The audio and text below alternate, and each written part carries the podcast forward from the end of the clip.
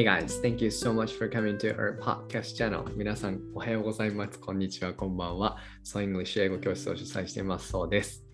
えー、皆さん、いかがお過ごしでしょうか？えー、っと、そうだな。うん、えー、っとですね。今日ラジオ収録しているのがじゅういちがつのふつかです。で、これがいつ公開になるかというと、来週の土曜日になるか、まあでも今公開しちゃってもいいかなっていう感じもしますけどね、結構その前が。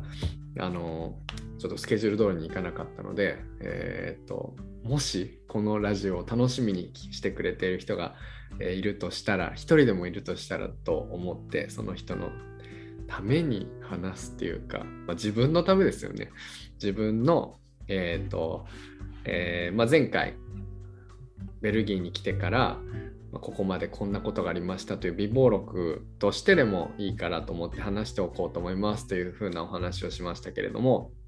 えー、今回も、えー、その備忘録として、えー、とあれからどんなことがあったのかっていうのをお話ししていきたいと思います。で、えー、と今日はですね、えー、とそう YouTube の更新がちょっと滞っておりまして、えー、あのそうどうしてもね、やっぱりこの That's so Carrot は一度始めて、あの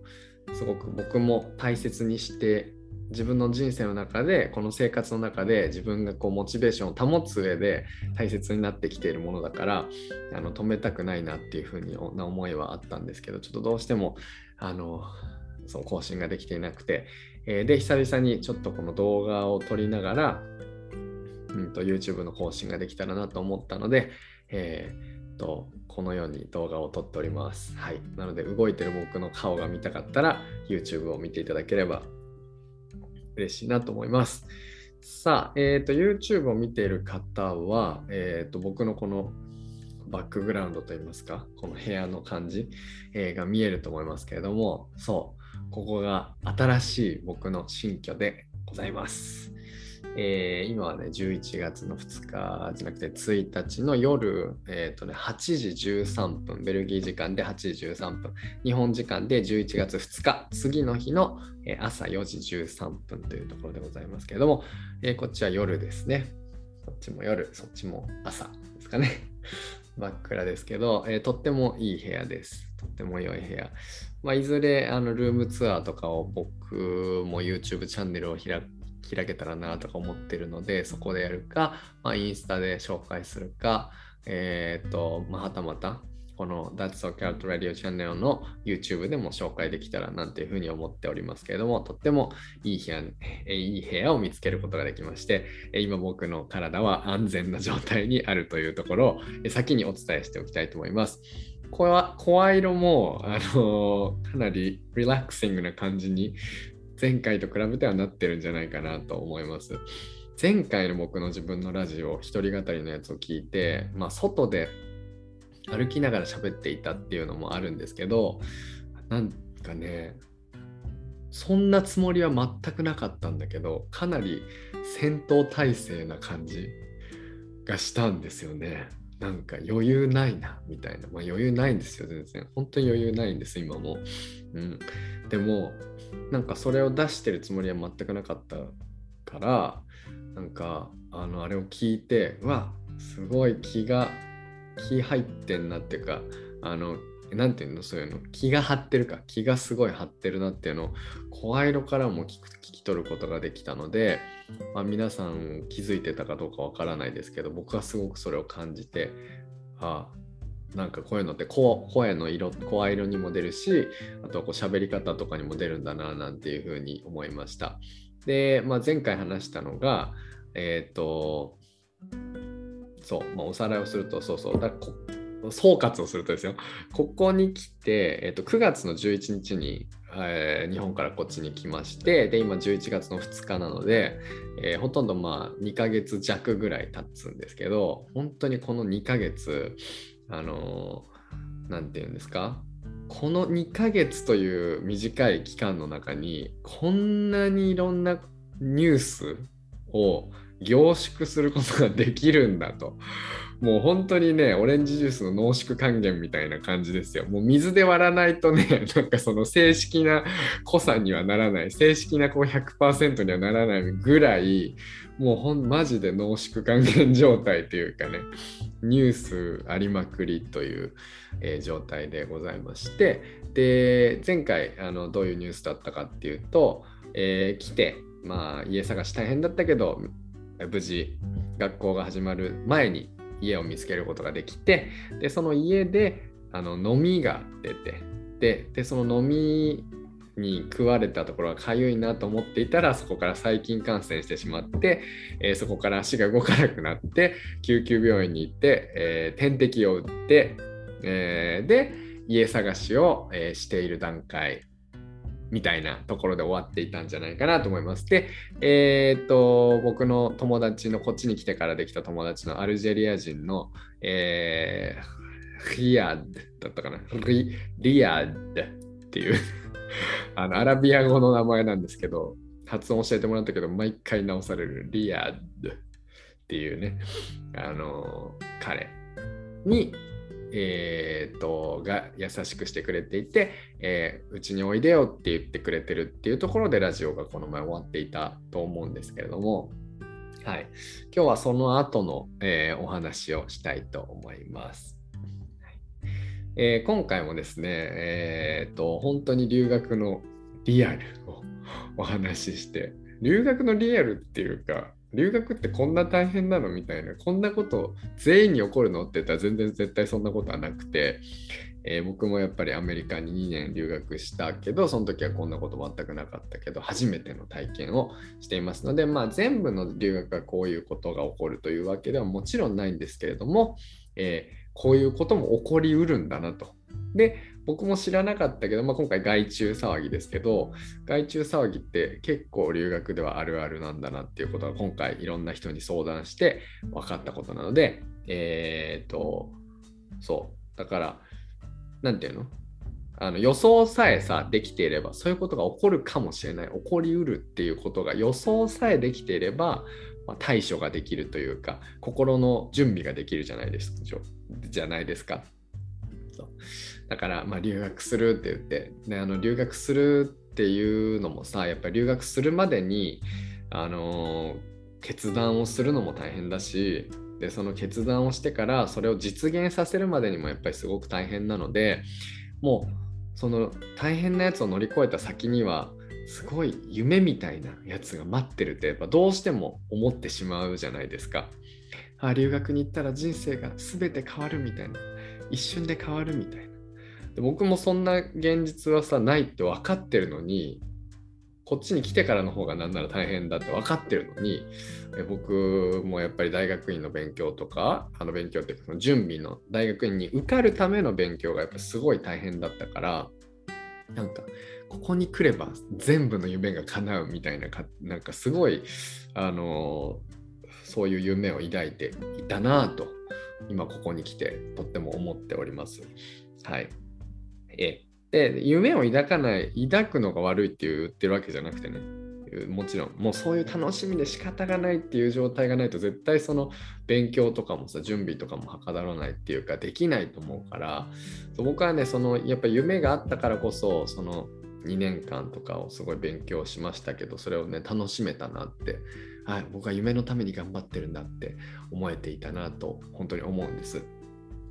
そうだから、その夢を持ちつつ、でもあの現実的にこういうことも起こりうるよな、こういうことも起こりうるよなっていうのをやっぱ先にいろいろ考えて、こう日本にいる時にそれも準備の中にこう対処として入れておくっていうのは、あのとてもいいんじゃないかなと思いますので、えー、はい、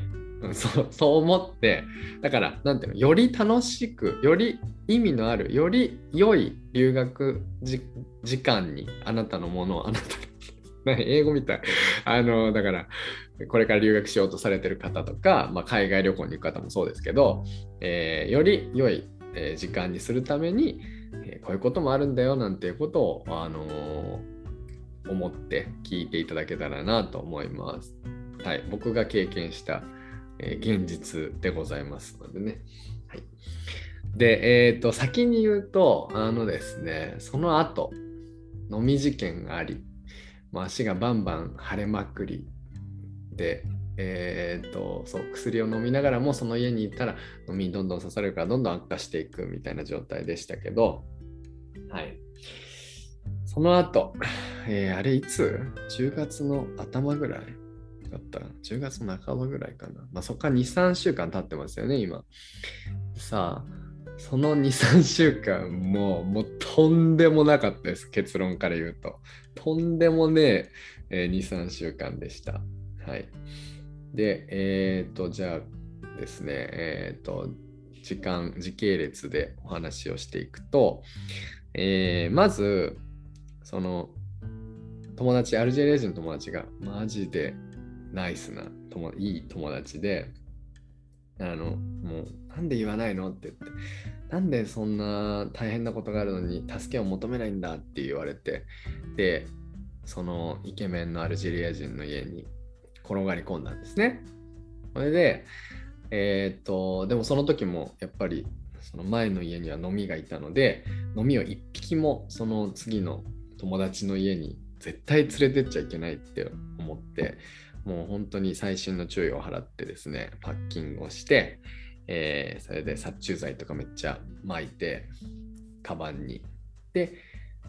スーツケース大きいのがふたつあったんですけど、まあ、ひとつだけ持って、えー、その彼の家に行きました。で、えーと、そこからまあ学校に通わなきゃいけないので、まあ、ある程度生活ができるぐらいの、あの荷物とかを持ってってたんですけどね、そのアルジェリア人だってさ、そのこっちで大学院に通い始めたばっかりだし、あのー、慣れてないわけだから、その一人で部屋で休みたいじゃないですか。だけど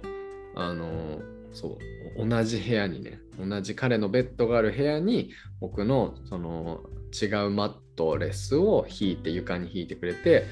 でその彼のベッドの横にマットレスを引いてそこでこう寝てたんですけど、そうなんかそれをさやっぱりどれぐらいその次の家がかか見つかるまでかかるかも分かんないのに許してくれるっていうのってやっぱすげえなって思ったし思ってたんですよね。だから本当に感謝の気持ちがすごかったんです。でであのそうあの行ってからね彼の家に住み始めで楽しかったんですよめちゃくちゃ。であの新しく刺されるところもないないので、まあでもねその時にもうすでに足がめちゃめちゃそのもう大変な状態だったっていうか、いっぱい感染してたし、もう水ぶくれとかも、もう割れまくってていっぱいこう傷ができてて、もう血だらけみたいなだからシーツとかも汚しちゃいけないと思って、シーツとかを汚しちゃうぐらいもう本当にあの水ぶくれが破裂してちゃった状態だったので、こうバスタオルとかを足に巻いて寝たりとかしてたんですけど、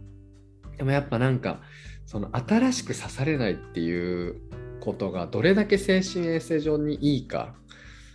ってすごい思いましたね。なんか全然まだまだ治ってなかったし歩くのも大変だったけど、あのそれだけでああのその新しい家にいるっていうだけでなんか心がすごく軽くなったし、あとやっぱその友達がめっちゃ優しかったので、あの例えばなんかその足が大変だからお風呂とかシャワーとか浴びるのもすごい時間がかかるんですよ。でシャワー浴びた後こう全部のその傷をなんか消毒液で消毒して、でその後なんか大きい病院で処方されたガーゼとかをこう貼らなきゃいけないんですけども、そういうのにめっちゃ時間かかるんです。でさそのお風呂とか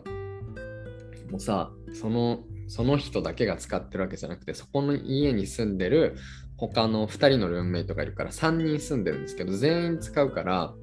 そう全員に迷惑がかかるのに、その僕が来る前にそのアルジェリア人がそのふたりとちゃんと話しといてくれて、でこうこうこうだからって言って、それでも大丈夫っていうような話をしてくれて、でめっちゃそのルームメイトもねあの一緒にご飯とか食べたんですけど、めっちゃいい人たちで、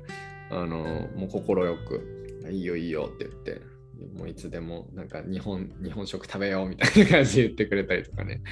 していたんですよ。でそのじゃあルームメイトたちの話をすると、えっとそのリアッドっていう友達がアルジェリア人で、でもうふたりがえっとどっちも名前がベクターっていう名前で、ベクターっていう名前なんですけど、ひとりがアルジェンティーナアルジェンティーナ人。アルジェンティーナって何？日本語で言うとアルゼンチンですね。アルゼンチン。アルゼンチン人と、えー、あともう一人がベルギー人です。ベクター、二人のベクターで、えー、ベルギー人とアルゼンチン人。で、リアットはアルジェリア人。そう。で、最初アルジェリア人、ちょっと余談ですけど、リアットと最初に初めて会った時に、僕はアルジェリアから来ましたって言われた時に、アルジェリアってどこだか分かんなかったんですよ。みんな知ってます？アルジェリアってどこだか。でもアルジェリアとアルジェンティーナ、アルジェン、アルゼンチンがもう僕の中ではごっちゃになってて、あの南米のやつとかって言ったの覚えてるんですけど、そう今思えば失礼な話だけどね。で、それで初めてアルジェリアっていうのはこのアフリカの、あのアラブのところですね。ヨーロッパの近くの下のところにある、あのアラブら辺にあるんですけどっていうことを知ったんだけど、まあ、それと僕が間違えたアルゼンチン、それが南米にありますね。はい。とまあ国際色豊かな優しい男性さんにんと僕がそこに入ってっていう感じだったんですけど、そうでなんかめっちゃ優しかったんですよ。本当癒されたんだよね。なんか。なんかなんでしょうね、なんかご飯とか夜ご飯一緒に作ったりとかして一緒に食べたりとかしてさ、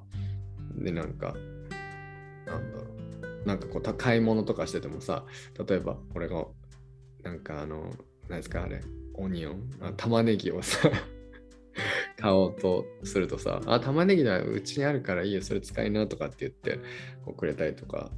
あとはこう例えば僕は学校から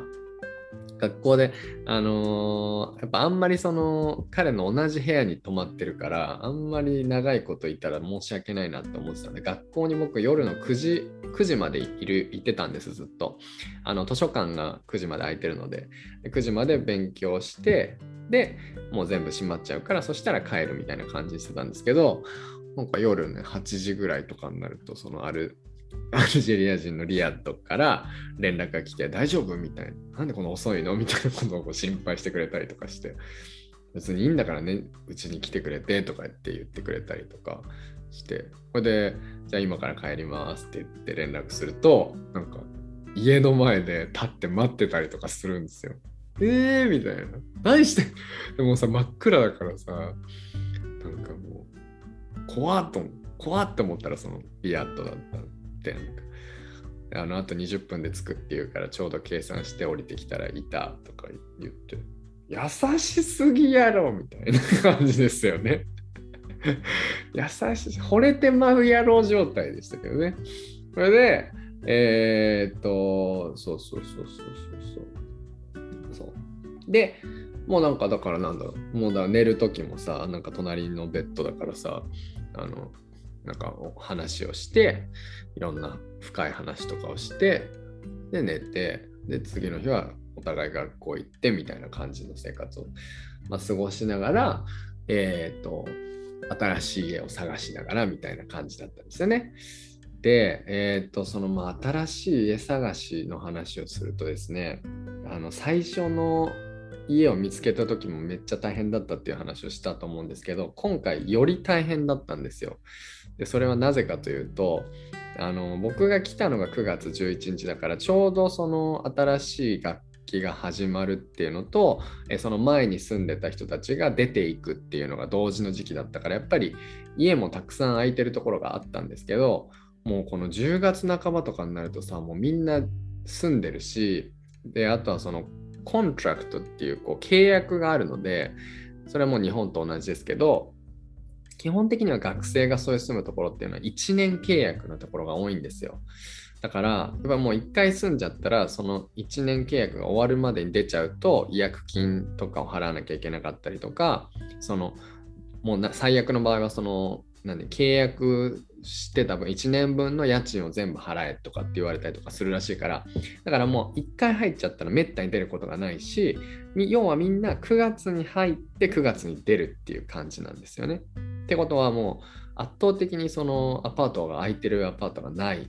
数が少ない。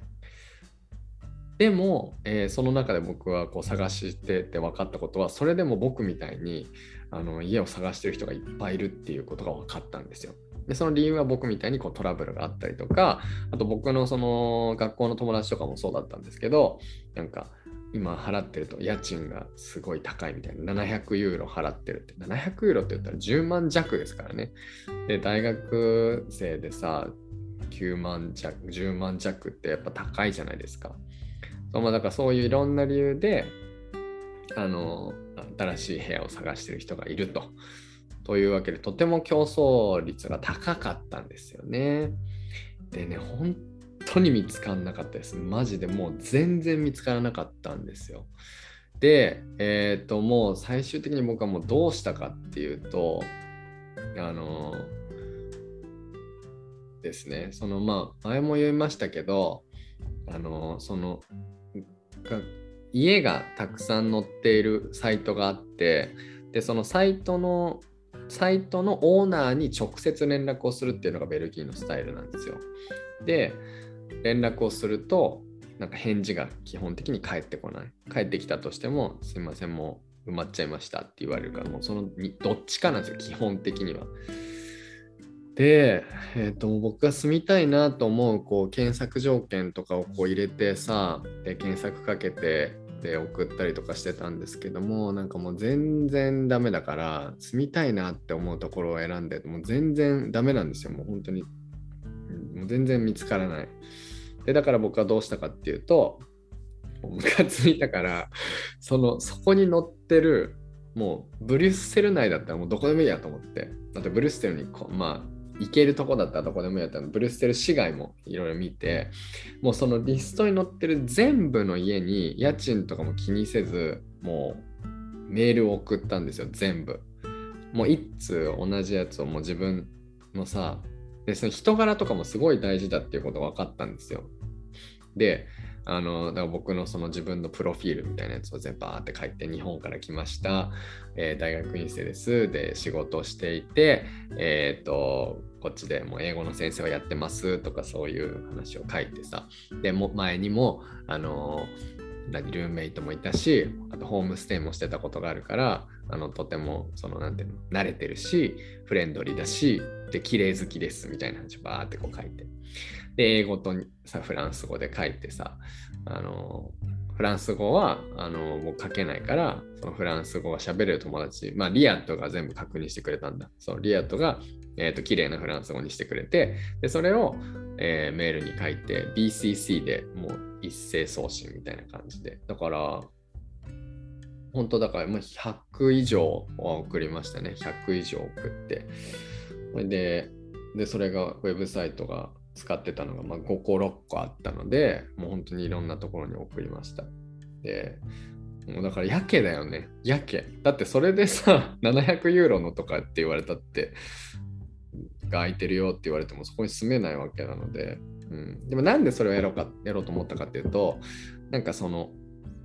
そこのそのリストに載ってない物件っていうのが必ずあるんですよね。でそのオーナーが一緒だけど、そこの今言われた僕が送ったやつはないけど、もう物件は空いてないけどここだったら空いてるよみたいな時がたまにあるので、まあ、そういうとりあえずもう数打ち当たら当たれと思って全部に送りました。であとはあのメールは基本的に返ってこないことが多いから、えーと、電話番号が書いてあるところは電話を必ずかけて、で繋がらなかったら、えーと、ショートメールで送るという感じ。まあ、ショートメールの方がメールよりはやっぱ返ってくると。で、電話するみたいな感じでやってたんですよね。はい。で、えーと、それをやった結果、で、それをやりながら、そうそう、あと他にも何をやったかっていうと、だこれはいいですよ。ヨーロッパに住もうと思ってる方は、こう、あ、こんなに大変なんだっていうのを先に知っといておくといいですよね。はい、えー、あとは僕は何やったかっていうと、えー、っとその大学院の僕が所属している、えー、学科でほとんどインターナショナルスチューデンツなんですよ。海外から来た子たちで、でその子たちのグループがあるんです。 ライン グループみたいなやつがあって、でそれはちじゅうはちにんとか確かいるんだよね。そこにもうなんだろうその今まであったことみたいな飲みのこととかを書いて、だからもう本当に今すぐ家が必要だと。でだからそのもしなんかその今みんなが住んでる家に空きとかがあったりとかしたら教えてくれないって言ったりとかしてるんで、そうするとやっぱあのすごいみんな何あの大丈夫って連絡がくれたりとかするんですけど、その中でやっぱりねふたりぐらいあのかなんていうのかなとてもいい情報をくれるというか、例えば自分のオーナー自分が住んでる家のオーナーのメールアドレスを教えてくれたりとか、あの実際に探してくれて連絡を取ってくれるとかね、うん、あとはなんかこうフランス語で連絡しないとあのなんていうかな返事すら返ってこないことが多いからねとか、そういうアドバイスをこうそういう 実, 実質的実践的なあのアドバイスをくれる人とかもいて、そういうのはすごいあり、ありがたいなとか思いながら、はい、いたんですよね。だからなんかそういうなんかこう家探しの中ですごく大変だし、なんでなんかそのもうなんていうかなもう埋まっちゃってる部屋とかをずっとあのアップしておくんだろうみたいなのとかもすごくやっぱ腹が立つし、そのずさんな管理といいますか。でこっちはさすごい長いこうそういう就活みたいなメールとか送ってるけど、向こうからはなんかもう本当に一文しか返ってこないみたいな、まあ、ほとんど返ってこないことが多くて、なんか不公平だなみたいな大変だなとか思ってた思うのもありつつ、でもその中でなんかそういう人の優しさにやっぱ触れることができてとっても良かったなと思うんですよ。でその中でね一つあのお話しすると、もうそのみんなに助けを求めるもっともっと前に、えーと学校の友達にちょっと相談をしていたことがあって、でそれは本当たまたま隣に座ってってで僕がすごいもう大変だから家にあの日本の家にこう電話してった時だったんですけど、でそれをなんかあのーその隣でその子がなんかずっと待っててくれて、僕と話したくて待っててくれて、でなぜかというとそのオリエンテーションでその子とは出会ったんですけど、その後結構ずっと会えてなくて、でそしたらなんか話したいからって言って待っててくれたんです。電話が終わるのを僕が日本と話しててね、 で, で電話終わって、でその子がヘイみたいな久しぶりとか言って、で久しぶりでお話をしてえー、えー、行っていたらなんかどうしたの大丈夫ってなんか急に言われて、でまあ僕もその時本当に大変だった、飲み真っさ真っただ中の飲み真っただ中だったので、えその話とかをこうしたらあのもうすぐなんか Oh my God みたいな、でその日からあの家の情報とかねここどうここどうってこう送ってくれてたりとかしてたんですよ。であのまあふつかみっか経って、まあ、あの大体まあそういうことはみんな結構 や, やってくれる人が多くて本当ありがたいんですけど、まあ、でもふつかとか経つと、まあ、この家どうっていうのはまあそういうおすすめとかもなくなるんですけど、で、あのー、そうその子からもまあふつかぐらい経って、まあ、それがなくなって、でそこからその初めて話したその初めて話してそういうのが送られてきた時からもう多分にしゅうかんとかぐらい経ってたんですけど、そしたら急になんか長い連絡が来て Hey so みたいな、なんかあの体調はどう大丈夫って言って家は見つかったみたいな、であの後実は私あのー、あのずっとそうの家を探してたのっつって、であのー、やっぱりフランス語が喋れないと家がなかなか見つからないっていう大変なことがあると思うから、私は話せるからあのいろんなそのオーナーに直接私がフランス語で連絡をしていっぱい家を探していたんだけど、結局あの見つからなかったからあのそうにはずっと言わなかったんだよねみたいな、そのあんま意味ないからこういうの言って希望を持たせちゃってもしょうがないからって言って言わなかったんだけど、あのでも実はずっとさあの後フランス語で私あのオーナーにいろんなオーナーに連絡して家探してたんだよねみたいな連絡が来たんです。でもさなんかそんな僕会ってだってにかいしか会ったことなくてさ、その時まあ話は盛り上がりましたけど、なんかさそういうことをしてくれるってなんかすごくないですか。なんか全然だって知らないこんな日本人の人にそういうことをしてくれて、うん、もう超感謝超感謝したし、あ、こういう人になりたいなみたいな僕もすごい思ったんですよね。でそのねその子はモロッコ人なんですよ。でもここに来てから、うん、と一番仲がいい友達がモロッコ人モロッコ人でアルジェリアの彼なんですけど、さんにんなんですけど、モロッコとアルジェリアって隣の国なんです。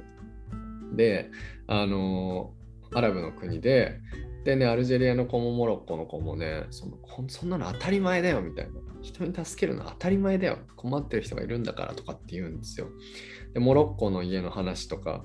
聞くと、なんかその田舎の方とかだともう家は全部鍵とかをかけないで開いてるんだって言うんです。で家の中に食材とかがあって、常にこう食材が用意してあって、それはあのそのなんていうのあの貧困すぎて貧乏すぎてあのお金がなくて何も食べられない人とかが急に来て帰ってきて食べれるようにあの用意してあるって言うんですよ。そういう家がいっぱいあるんだとか言うから、めっちゃ行きたいと思いました。なんかそういうところの国の人たちだから、あのこんなになんて言うんでしょうか、心があったかいんだなってめっちゃ思ったんですよね。そうまあ僕それをねその人たちに言うとね、まあまあみんながこういう人たちじゃないけどって言うんですよ。みんながみんなモロッコ人とかアルジェリア人こうじゃないけどねみたいな感じで言うけど、そうだからまあそうはラッキーだったかもねとかも言われるんですけど、まあでも本当にねその人たちのおかげでこう心が本当に温まったと言いますか、という感じでした。はいはいでまあその話を し, しましたえー、っとそれでですね、えっと、ちょっとおな話しすぎたからちょっと休憩します。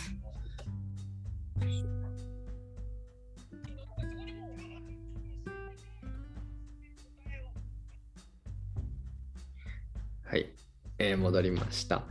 えっと、それで、えっと、そう、で、まあ、家探しが大変だったんですよね。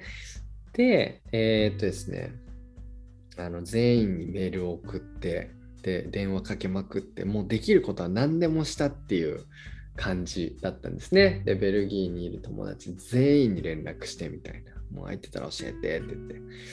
てででその中であの、まあ、学校にも連絡をしていたんです。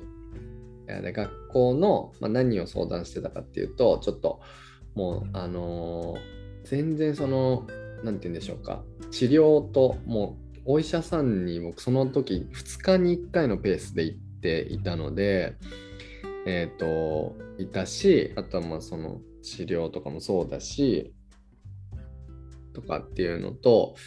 まあいろいろと重なりまして、もう学校の勉強の準備に全く時間が割けなかったんですよ。で勉強の、まあ、その課題もそうだし、その後の復習とかもそうなんですけど、でもう授業がもう最初くがつの真ん中ぐらいに始まってから、あっという間にグループアサインメントグループワークとかがもうあったので、ず最初始まってからもうずっとアクセル全開で、えー、課題がもうてんこ盛りあったんですけども、全然それができなかったっていうのもあって、であの学科の人とかにあの相談をしていたんですよ。そうどうしたらいいでしょうかみたいな。でなんか例えば な, なんでしょうね例えばじゃあ半年後から、まあえー、学校をリスタートするとかいうするのはできませんかとか、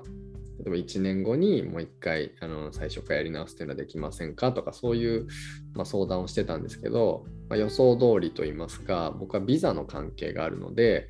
えーと、それはできないっていうことだったんですよね。で、そういう相談をしていたら、あの僕の学科の人、学科のそのアドバイザーが、えーと、あなたのシチュエーションは本当にお気の毒だわって言って、I'm so sorry to hear that。お気の毒だわっていうのをちなみに英語で、I'm so sorry, I'm sorry to hear that。I'm sorry、まあ、I'm sorry だけでもいいんですけど、これはごめんなさいっていう意味じゃなくて、えー、あそれは大変ですね、お気の毒ですねっていう時に I'm sorry っていうので、えー、と覚えておくとこれはいいと思います。で、えっとそのI'm sorry って言われて、であなたの状況はすごい emergency situation 緊急事態なので、あのあの学校の寮、その緊急生徒用の学校の寮っていうのがありまして、それがあのどうにかしてくれるはずよって言って、だからその学科じゃなくてそのハウジングオフィスっていうその寮、学校の寮とかをまあ司っている、えー、とところに部署に連絡をしてみてくれって言われたので、で僕が連絡をしたんですよ。で連絡したらさ、なんか返事が来て、また I'm so sorry っては言われたんですけど、なんかあのー、あなたの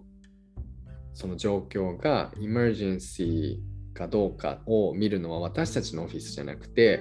なんかファイナンシャルなんとかオフィスだって言うんですよ。そのまた違う部署だって言うんです。で僕はもう本当に頭きて、なんかその大体そのさ、返事だってすぐ返ってくるわけじゃないし、でもうイマージェンシーだイマージェンシーだってめっちゃ僕は言ってるし、まあその事細かに何が起きたかっていうのをメールに書いてるんですけど、そのなのになんか、あ申し訳ないんだけどこっちに連絡してくれますかって言うんですよ。でさ、なんていうの、その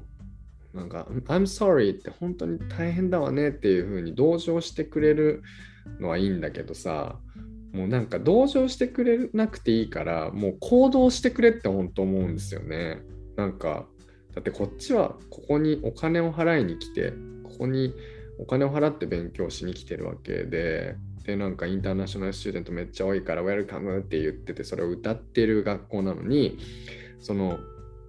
こういうトラブルって当たり前にあるじゃないですか。絶対あると思うんですよね。でそれが起きた時に全然助けてくれないみたいな、全然動いてくれないっていうのってどうなのって思う。もう本当にだから同情するなら金をくれ状態ですよね。もう本当何なんだと思って、僕もう本当にもうちょっとやっぱ怒っちゃって、それに対するまあ返事で、あのー、なんかそのそういう対応をされてとても残念ですみたいな。だってその寮のさ管轄のところにやってて、でその寮の部屋は緊急性用のやつなんだから、その例えばその寮を司っているそこのスタッフの人がそっちのオフィスの人に相談をしてくれるとか連絡をしてくれるとかっていうのはできないんですかみたいなことを送ったら、あのまあこれ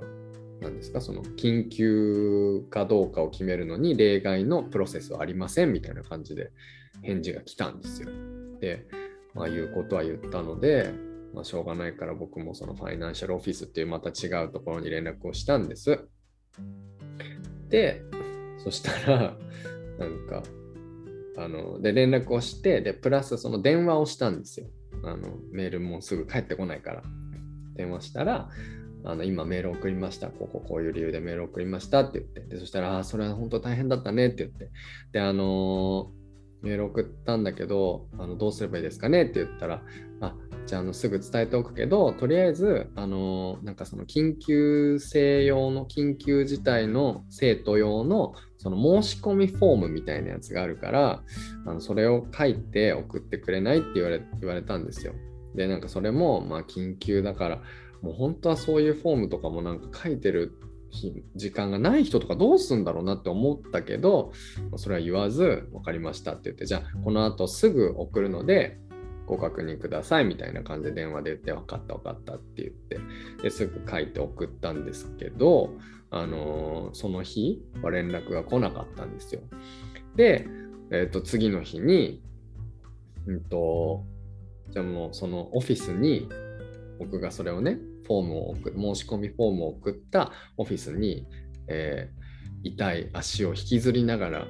あの行って、出向いて、であのメール送ったんだけど見てもらえましたかみたいな話で言ったら、えー、それがまあ金曜日だったんですよ。確か木曜か金曜日だったんですけど、なんかもうふつか経ってるんだけど返事が来ないんだけどって言ってて、あの本当に緊急性が緊急性がって僕が自分で言ってたんですけど、緊急性が高いことだと思うので、あのちょっと早くしていただきたいんですがみたいな感じでそこの方に言ったら、そのそれが緊急かどうかを見極めるための会議というものが月曜日、毎週月曜日に行われてますとかっていうわけですよ。で、もうそこでもやっぱりもうやっぱえってなるわけですよ。僕もうやっぱ怒っちゃってでもその本当に緊急だったらそんな月曜日って待ってられないですよねみたいな、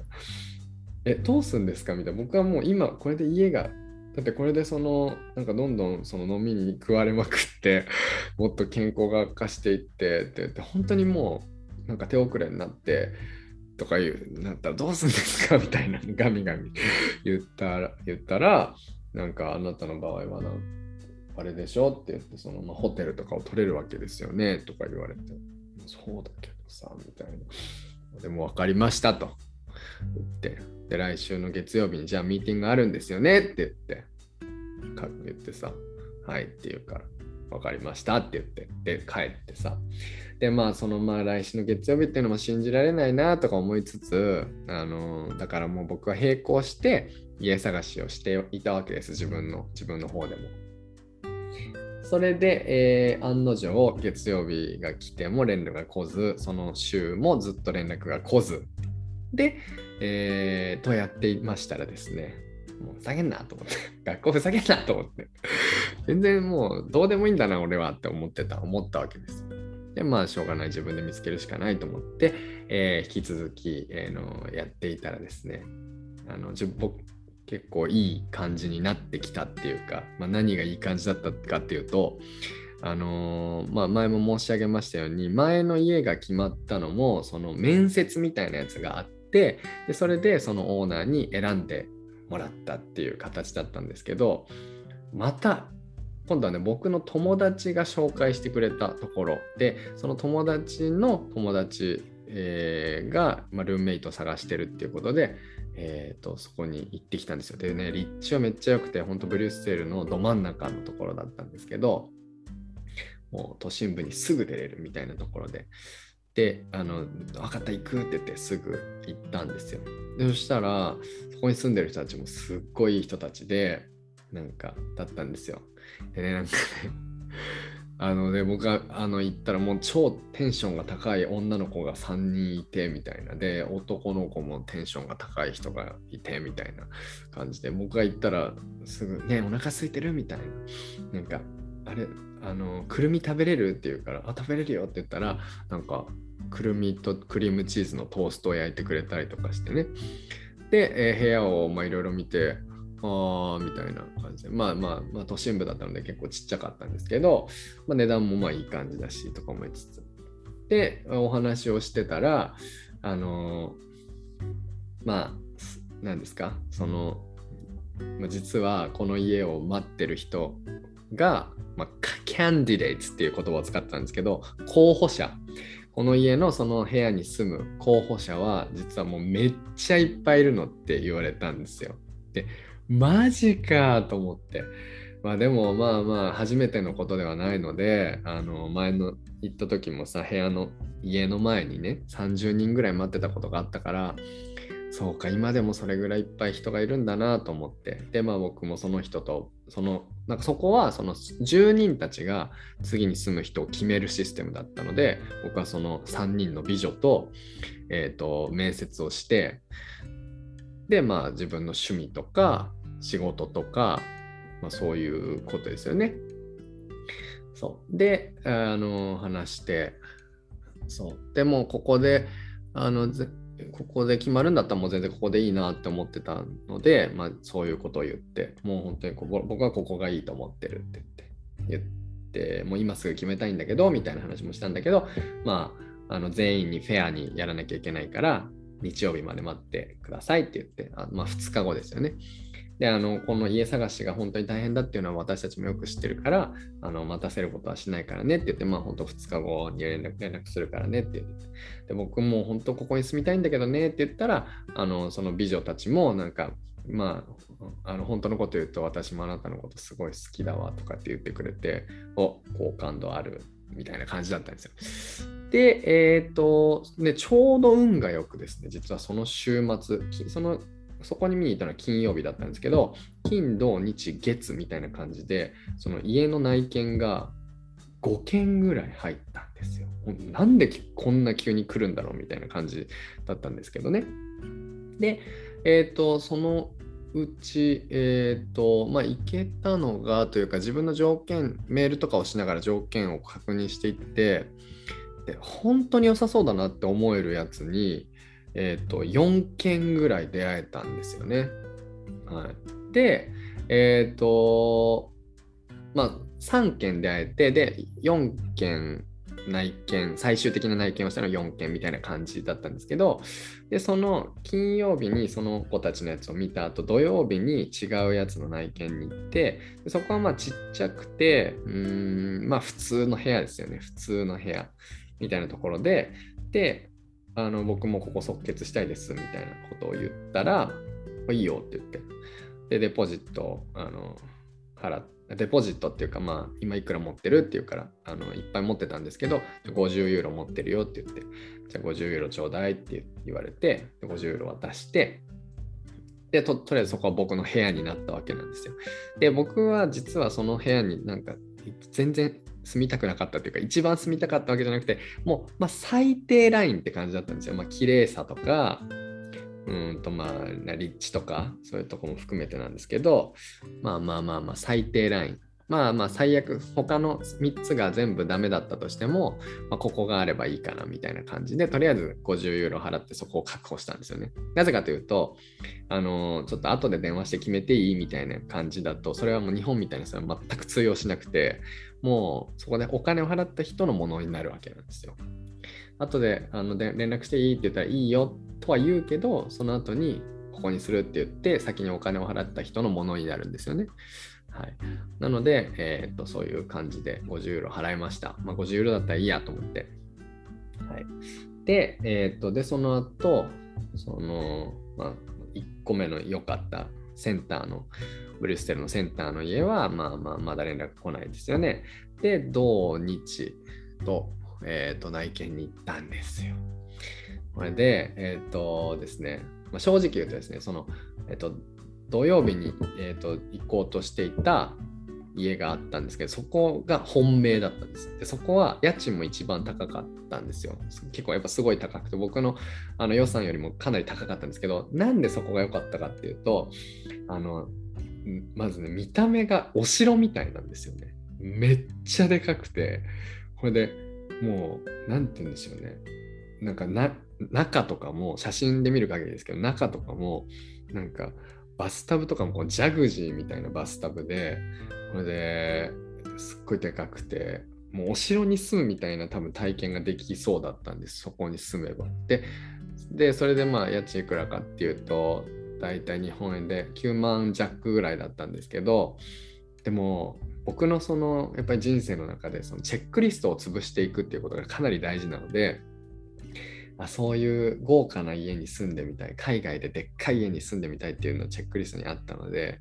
いやもうちょっとそういう経験をすると思ってここに来たっていうのでもいいよなと思って、そこにもう、うんとんでもないことがない限りそこにしようと思ってたんです。で、そこもなんか面接みたいなやつがあって、で、かなりその僕も電話とかあの ライン とかをしながらその面接をたくさんされて、そこはもう僕が OK だったんですよ。もうさ、いいよって、そうでいいよみたいな感じだったんです。で、えーと、で土曜日にその見に行く内見の予定だったんだけど、なんかね具合が悪くなっちゃって、そのオーナーさんがだから、えーと、行けないってなったんですけど、じゃあちょっとあの行ってみようと思って、自分の足で行ってみようと思って、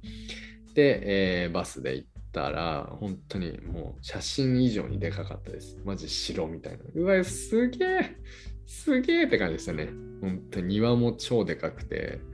でこうドアがさ、なんてお城のドアみたいな感じで、木のドアに真ん中にこうライオンの顔があって、でそのライオンの顔がこうノックするやつ、どんどんみたいな、でそのそばにこう噴水みたいなやつがあってみたいなやべえいいなーって思っていました。まあでもネックなとこはうんとちょっとすげえ遠いんですよね。学校までいちじかんぐらいかかるっていうか、まあ、ブリュッセルセンターまでもいちじかんぐらいかかるっていうところはまあね、ちょっとネックだったんですけど、まあでも別にオンラインでいろいろね受けたりとか仕事してもいいしなとか思いつついたんです。はい。で、えー、っとですね、もうほぼほぼそこに結構僕の気持ち的には決定で、でそれが土曜日だったんですけど、じゃあまあ実際にそのお会いして内見するのじゃあちょっと日を改めましょう、具合悪いからということで月曜日に変更したんですね。で、えー、まあそこだろうなと思っていて、で日曜日次の日も内見があって、日曜日にえー、っとあるところに行きました。でそこもねかなり僕写真見た時とかはあのいいなって思って、何がいいかっていうと僕の中でやっぱバスタブがあるっていうのがねすごいでかいんですよ。でせっかくこう大人になってからこのヨーロッパに来ていて、あのー、生活するからやっぱりそういう生活を楽しむっていうか環境を楽しめるところに住みたいなって思ってたから、ちょっと予算上げてもいいかなみたいな感じで思っていたんですよね。で、えー、かなりいい感じだったんですよ。でえっと、うん、でそうそこの家の人とのそんなやり取りをちょっと話すと、あのそれはねメールたくさん送った中の一つだったんですけどから返事が来て、でそこになんか「Hello」みたいな「Hello そういち」って書いてあって、基本的にもう短文しか普通は書いてないんだけどその人は長かったんですよ。まず「Hello そういち」でその後にえー、っとねなんて書いてあったでしょ。結構それを見て僕はこれはちょっとめっちゃいいな、運命だなってちょっと思ったんですよね、はい、答え言っちゃいますね。答えは、えー、いらっしゃいませって書いてあったんですよ、日本語でいらっしゃいませって書いてあって、でねそのめっちゃ連絡した中でナイスな感じの優しい感じの返信はあったんだけど、その日本語で書いてくれたのね初めてだったんですよ。はい、でうわすげえいいな、ホスピタリティすげえいいなと思い、思いながら、えー、その家に日曜日に、まあ、内見に行く道中、まあでもここ見ても俺のチェックリスト、お城みたいな家に住みたいというチェックリストをあのチェックしなきゃいけないから、あそこにするだろうな、ここは断ってと思っていたんです。で行った瞬間にもうねやっぱ一目惚れってあるじゃないですか。一目惚れだったんですよ、家に。何が一目惚れって何でしょうね。なんかその人のオーナーの感じ、ここはあの学生だけが住んでるとこじゃなくて、ちょっと家賃もちょっとだけ高いとこだったので、あの、まあ、社会人とかが住む最大でもふたり住むところでプラスオーナーが一緒に住むって感じなんですけど、オーナーもあの若いんですよね。よんじゅう代ぐらい、よんじゅっさいぐらいでなんですよ。で男の人が一人で住んでるって感じだったんですけど、なんかねそのオーナーの話し方とかもすごい良かったし、なんかでその人がなんか、ね、植物学者だかなんだかで、ですごいお金持ちのなんか企業で働いてる方なんですけど、研究職で働いてる方なんですけど、だからこう家の中にいっぱい植物があっていっぱい緑があってあるんですよ。で僕がその住めるかもしれないっていう部屋は窓がめっちゃでかくて、で南側 で, で日の光がすっごい入ってくるみたいな。そうでベッドもダブルダブル以上にでかいベッドみたいな、クイーンベッドぐらいですかね、はいだったんです。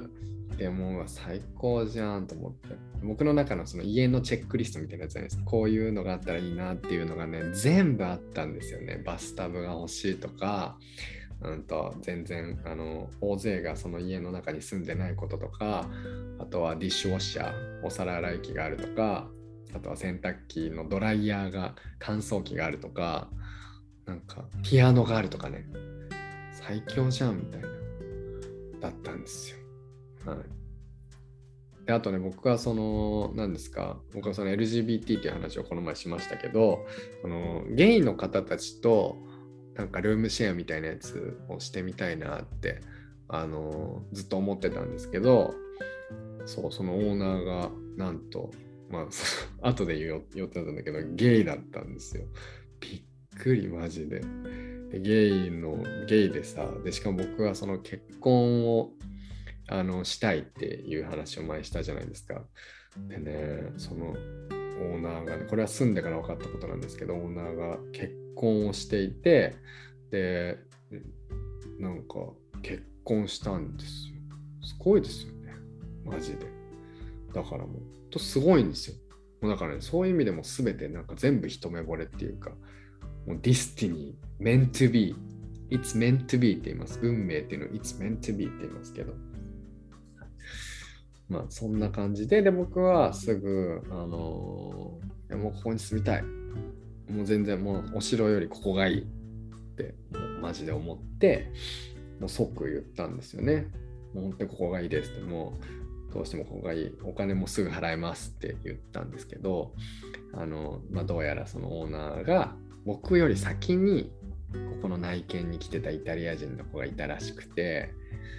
ででしかもその僕はそのレジストレーションっていうね、家の住所登録をしなきゃいけないって話を前回しましたけど、それをしなきゃいけなくて、であんまオーナーはそれ乗り気じゃないと、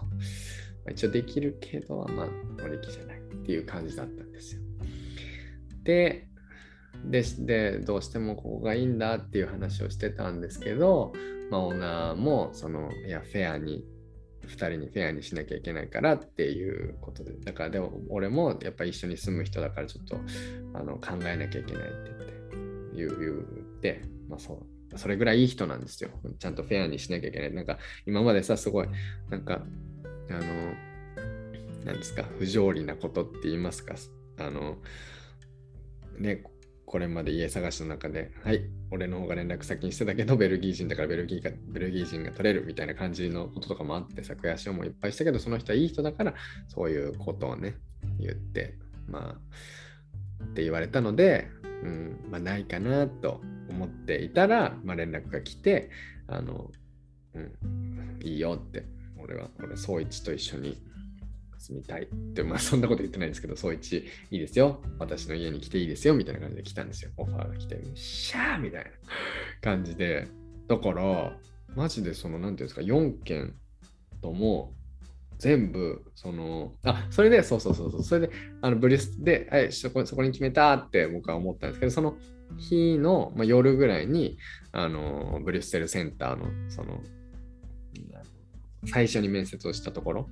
から連絡が来て、で、あの、そう、あの、そう、いい、私たちのと一緒に住みましょうみたいな感じで言ってくれて、うわー、来たみたいな感じでしたよね。だから、こんなに家探し大変だったけど、来るとき一瞬で来るなみたいな、こう全部畳みかけてきて、で、僕がそのチョイスできる感じになって、だったんですよね。まあありがたいですよね。運と、まあその、その人たちと、まあ気があったのかわかんないですけど、ありがたかったですね。そんな時にもやっぱり英語はちょっと喋れてよかったなっていうふうに思うし、英語で自分らしさをこう出せるというか、えー、そういうのが、そういう力があってよかったなというふうに本当に思いましたけど、えー、めでたくそれで、えー、この家に、この今のここの家です。で、そのお家に住むことができております。今その家に住んで、まあ、にしゅうかん経たないぐらいか、いっしゅうかんはんぐらい、にしゅうかんぐらい経つのかもね。はい。で、えー、っと、大丈夫ですか？みんな。なんか、適当に流して聞いてくださいね、流しながら。はい。えー、そんなこんなでめっちゃ嬉しかったです。新しい家がようやく決まったと思って。はい。で、えーと、それを僕のアルジェリア人の友達に伝えたらですね、よかったねってめっちゃ喜んでくれて、もうめっちゃ喜んでくれて、これで、あのー、僕その日の夜に、じゃあ今日の夕ご飯は、あのー、俺が作るわ、つって作ってくれたんでしょ、アルジェリア、アルジェリア、アルジェリア人が。で、めっちゃ美味しかったんです。で、そのご飯を、あの、食べてる時に、その、アルジェリア人のところ の, あの家はですね、さんにんのルームメイトと住んでるって言いましたけど、オーナーは住んでないとこなんですよ。なんだけど、僕がご飯食べてたらオーナーが帰ってきたんです。めったに来ないことなの、超レアなことなんだけど。で、で、あの僕が、はいって言って、あのこんにちはって言って、でその時めっちゃ笑顔でこんにちはって言われたんですけど、その後フランス語でそのオーナーがあのリアドに、アルジェリア人の友達になんか喋ってて、でそしたらなんかそのオーナーと話し終えた後、そのリアと急にテンションがなんかぶち下がったんですよ。めっちゃ下がってて、でどうしたのって言ったら、前半はここまでです。 Thank you so much for listening to our podcast, everyone. Have a beautiful day. 次回も乞うご期待。まだまだ続くぜ。バイ。